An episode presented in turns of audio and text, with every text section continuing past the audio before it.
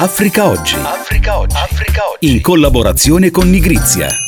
Bentrovate e bentrovati ad Africa Oggi, il programma radio anche podcast con Nigrizia e nigrizia.it e un saluto da Luca Del Ponte. Ha preso il via questo giovedì 30 novembre negli Emirati Arabi Uniti COP28, vale a dire la ventottesima conferenza delle Nazioni Unite sul cambiamento climatico. Sul piatto del negoziato fino al 12 dicembre il rendiconto di quanto fatto finora per ridurre le emissioni climalteranti e ulteriori accordi per la svolta green. Tre le assenze importanti importanti i presidenti di Stati Uniti e Cina e quella del Papa, quest'ultima per malattia, ma tra le figure di spicco del Vaticano ci sarà quella del cardinale Pietro Parolin. E tra le già note polemiche che hanno alimentato la vigilia, anche una forse la più preoccupante sulla libertà di stampa, con un elenco di restrizioni e avvertimenti per i giornalisti prima pubblicato e poi ritirato. Emanuele Bonpan, giornalista ambientale e geografo esperto di economia circolare, intanto dici subito quanto pesano le assenze di Joe Biden e Xi su questo appuntamento e che significato assumono a livello globale. Beh, molto spesso quando non ci sono i capi di Stato significa due cose, o che non c'è interesse politico su un evento internazionale, oppure che c'è già un accordo su alcune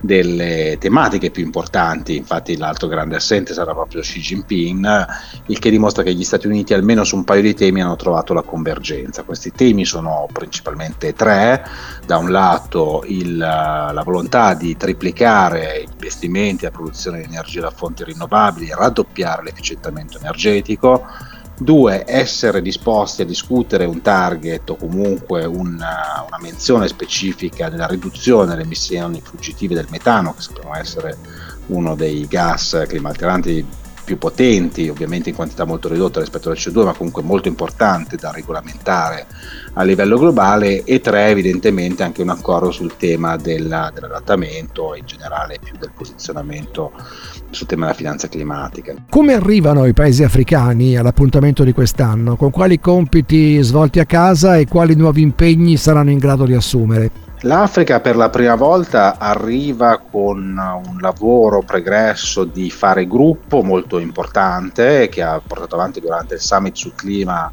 eh, africano che si è tenuto qualche, qualche mese fa eh, proprio a Nairobi e che ha visto una grande convergenza sui temi di adattamento e di finanza climatica, quindi i paesi che uniti chiederanno sempre più eh, risorse economiche proprio per un continente che storicamente ha contribuito meno di tutti in termini di emissioni, ma che più di tutti, essendo un climate hotspot, subirà gli effetti più dannosi del cambiamento climatico.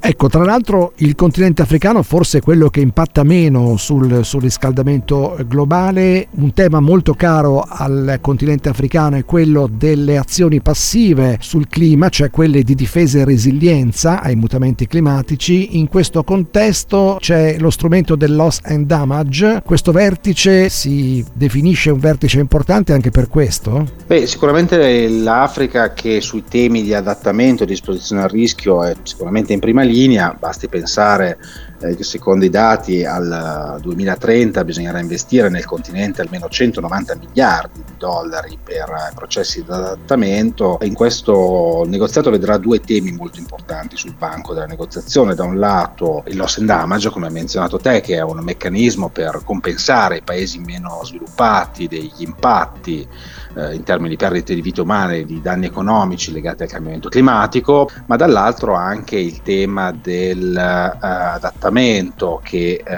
appunto per molti anni è stato rimandato all'interno dei negoziati e che invece non solo per l'Africa ma per tutti i paesi che sono esposti, molto esposti agli effetti del cambiamento climatico, attendono di vedere. Nello specifico l'adaptation goal, l'obiettivo globale sull'adattamento, dovrebbe essere presentato per la prima volta per trovare una conclusione su come implementare una strategia in questo senso sia di azioni che di quota economica, quindi di finanza necessaria da movimentare specificatamente per questo, questo adaptation goal che dovrebbe essere, se confermato, uno dei risultati positivi che ci si attende come outcome dal negoziato. Grazie Emanuele Bonpan, veterano dei negoziati sul clima che seguirà COP28 di Dubai fino alla sua conclusione il 12 dicembre. E adesso cambiamo argomento. La lotta per il potere tra i generali Al-Buran e MT è responsabile della catastrofe in Sudan. È tornato a ribadirlo pochissimi giorni fa da New York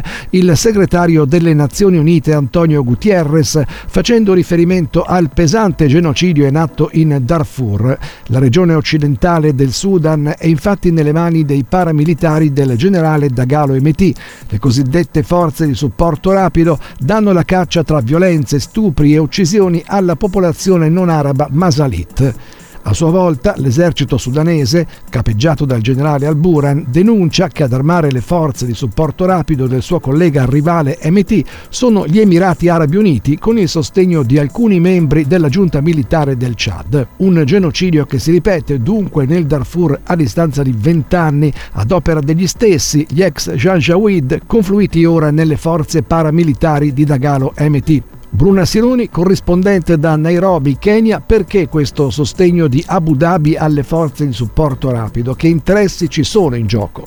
Gli Emirati Arabi eh, sono sempre stati alleati delle forze di intervento a- rapido MT è considerato il loro uomo nella zona, la loro alleanza passa sia dal contrabbando, dal commercio dell'oro di cui MT detiene le fila in Sudan e su cui si è arricchito e con cui paga le sue milizie e poi il suo appoggio alle guerre degli Emirati Arabi Uniti e dell'Arabia Saudita in Yemen e degli Emirati in Libia in cui i suoi miliziani sono stati pagati come dei mercenari dagli emiratini che l'esercito non ce l'hanno. Ma d'altra parte la comunità internazionale, a parte il fatto di tenersi la COP28 a Dubai, che cosa sta facendo per tenere a freno Emirati Arabi e Chad? La comunità internazionale è rappresentata dal Consiglio di sicurezza dell'ONU, che ha sicuramente discusso la situazione sudanese, che ha sicuramente discusso anche tutti questi appoggi esterni che fomentano e sostengono la guerra però eh, non ci sono state risoluzioni di condanna perché ci sono veti incrociati che fanno in modo che alla fine si discute ma non si prende una decisione. Bruna, se non interviene qualcuno, che fine fa questa popolazione indigena, i Masalit, questa popolazione non araba che stanno tentando di scacciare da questo territorio del Sudan, cioè il Darfur? Se non interviene nessuno e non interverrà nessuno, anche perché per mettere in campo una forza di interposizione o anche per dispiegare dei caschi blu dell'ONU ci vuole tempo. I Masalit si ritireranno verso il Chad. Il problema è che chissà se potranno ritornare Grazie Bruna Sironi per questo allarme sulla necessità di intervento in Sudan prima che si compia nuovamente questo genocidio, il secondo dopo quello dei primi anni 2000 ai danni della popolazione indigena del Darfur. Ed è uscito il nuovo numero di Nigrizia di dicembre. A tutto cinema, potremmo dire, la bussola è infatti dedicata ai film e alle serie tv sulle migrazioni dopo il successo di Io Capitano di Garrone. Ce ne parla il direttore Giuseppe Cavallini. La migrazione dal punto di vista appunto del cinema, cercando di analizzare anche le motivazioni profonde per cui si verifica. Ecco, dal punto di vista sociologico sappiamo le tante cause delle migrazioni di massa, eccetera eccetera, e di quello che succede anche nel nostro paese in questo tempo. Bene, questo tema ecco, che abbiamo voluto chiamare il cinema racconta eh, ha due eh, scopi principali. Il primo è di far capire, abbiamo voluto insistere sul tema delle migrazioni perché molti film sono dedicati a questo. Ecco, direttore, anche perché dopo l'uscita di Io Capitano di Matteo Garrone c'è molto interesse da parte del pubblico di film che trattino questo argomento. Esattamente, io stesso ho partecipato apposta, ecco, due volte alla proiezione del Capitano per vedere la reazione della, degli, degli spettatori. Ho visto qualcuno addirittura con gli occhi umidi alla fine, il che fa capire come la, la, la, la, possibilità di essere posti direttamente a confronto con un tema così critico può anche cambiare l'atteggiamento con cui si guarda adesso. Il capitano tratta proprio di quelle che sono le tragedie attraverso cui passa chiunque tenta la fortuna in altri paesi e soprattutto verso di noi. Ecco.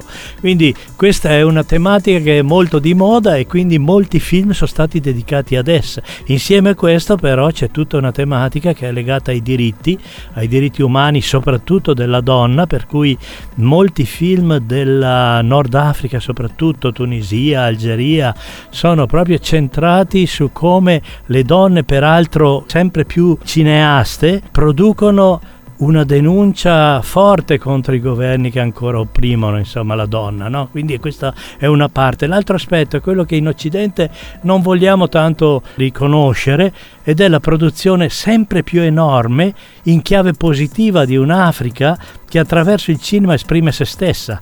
Eh, parlo della, della, grande cinematografia eh, soprattutto nigeriana con eh, la grande casa di produzione chiamata Nollywood, eh, guarda caso sulla scorta di Hollywood e di Bollywood che è quella indiana.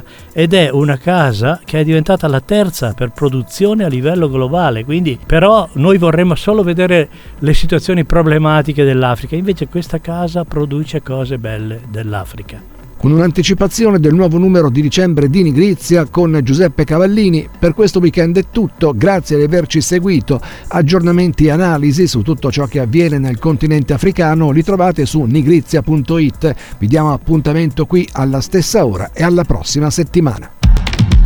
Africa Oggi. Africa Oggi.